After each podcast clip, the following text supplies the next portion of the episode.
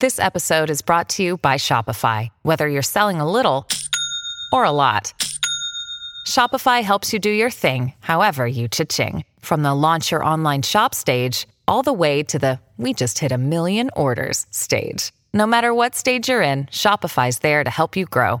Sign up for a $1 per month trial period at shopify.com slash special offer, all lowercase. That's shopify.com slash special offer. We return with our regular season in September, but we thought we'd update you on some scams that have been going on this summer. Scams and Cons news will be a regular feature in season 5. The news will come out on the first and third Thursdays of the month, and our regular episodes will continue to be released on the second and fourth Thursdays. See you again in September.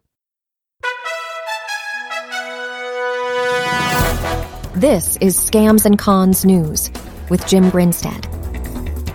In today's news, Canadian officials reveal the largest art scam in world history.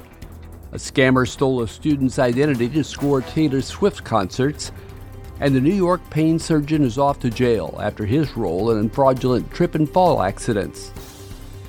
We begin with scams that are depriving Missouri farmers of hay they need to feed their animals. KY3 in Springfield, Missouri has the story.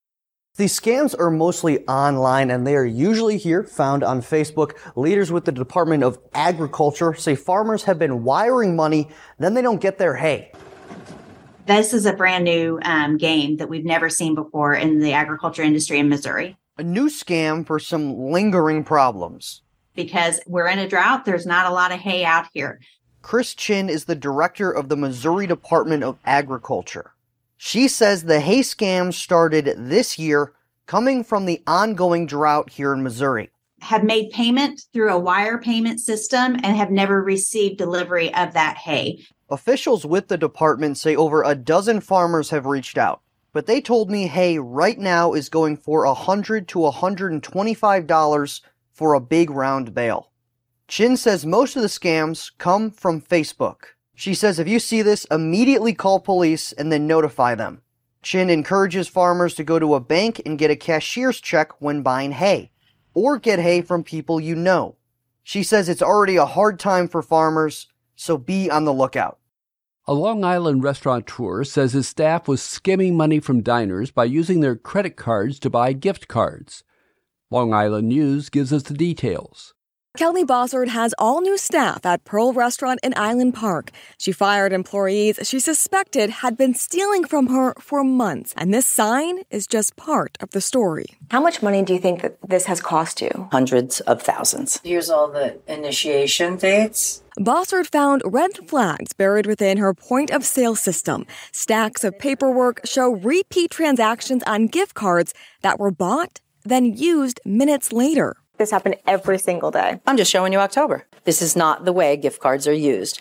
You don't redeem and activate in the same day or the same minute. Bossard believes former staff manipulated her system to program money onto gift cards without actually collecting any money. How easy is it to to manipulate the system? Easy. Three clicks. Whenever people came to pay cash, they could actually pocket that cash and cash their checks out to their gift card. Nassau police have confirmed they are investigating, but now no gift cards can be used, even those that customers bought legitimately. The police have shut down the processing platform, so we can't read what's on the cards. Even if they have receipts, we can't tell what's on the card at this time. Bossard's story is a warning to others because this suspected scam nearly brought her to the brink of bankruptcy. We are the victim of an egregious and a nefarious crime, but it has been to the detriment of us, our business, our reputation, but also our customers. In Canada, police say 1,000 paintings were stolen in the largest art theft in history. The CBC explains.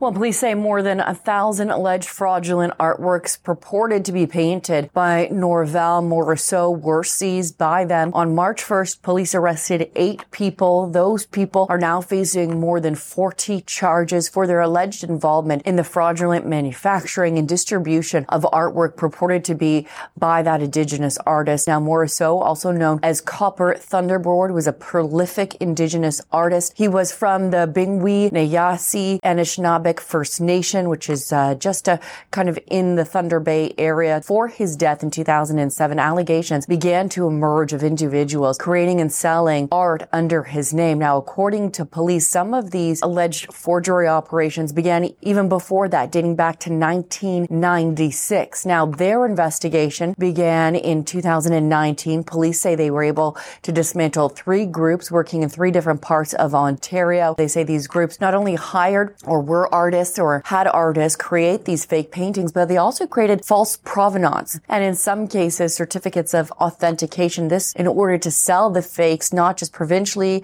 or nationally, but in some cases internationally as well. And while they only seized about roughly a thousand fakes, police say they believe that these three operations produced somewhere between 4,500 and 6,000 fakes. Now, some of these paintings sold for tens of thousands of dollars to unsuspecting members of the public. This is Scams and Cons News. An Oceanside woman in the Bronx, New York, says she was swindled out of $475,000 by someone who got her information off a dating website. She'd only been on the site a few days when someone contacted her saying he was an engineer who was leaving soon for a job in Manila, the Philippines. He told her he loved her, but then began asking for money. She ignored the request until he sent her a message that said people were going to kill him unless he came up with some money and that she should wire it to him.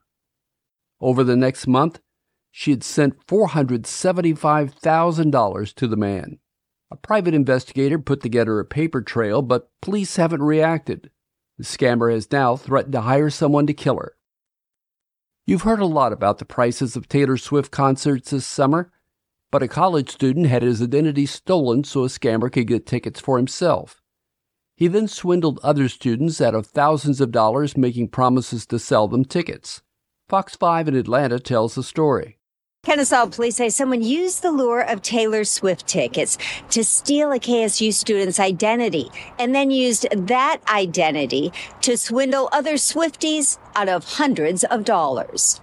Rachel Anderson is a huge Taylor Swift fan. When someone who claimed to be in one of her classes at KSU messaged her through a class chat and said he had an extra ticket, she jumped at the chance. She sent him a photo of her school ID and the pin so he could transfer the ticket. Later that day, she started getting threatening emails and texts. Anderson shared some of the texts with us, like this one. If I don't get my money back, I am filing a police report, a lawsuit, and submitting a complaint to the university. She called police, who quickly realized Anderson's identity had been stolen. Police say scammers know who to target. Right now, they're targeting Swifties. Lastly, sometimes slip and fall accidents happen because of negligence on the part of the property owner or the business. When they do, they often sue or reach a settlement with an insurance company. But it's difficult to prove whether the accident was real or staged. The Insurance Journal says a New York licensed pain management doctor has been sentenced to 36 months in prison for his participation in a scheme to obtain fraudulent insurance reimbursements and other compensation from fraudulent trip and fall accidents. Prosecutors said Ribeiro and others attempted to defraud the victims of more than $31 million. Three of those co conspirators were convicted in a 2019 trial for the same trip and fall fraud. Patients were also conspirators in the scam, and they agreed to undergo surgeries or treatments from specific doctors, regardless of whether the treatments were necessary. The patients were paid between $1,000 and $1,500 for their participation. This is Scams and Cons News.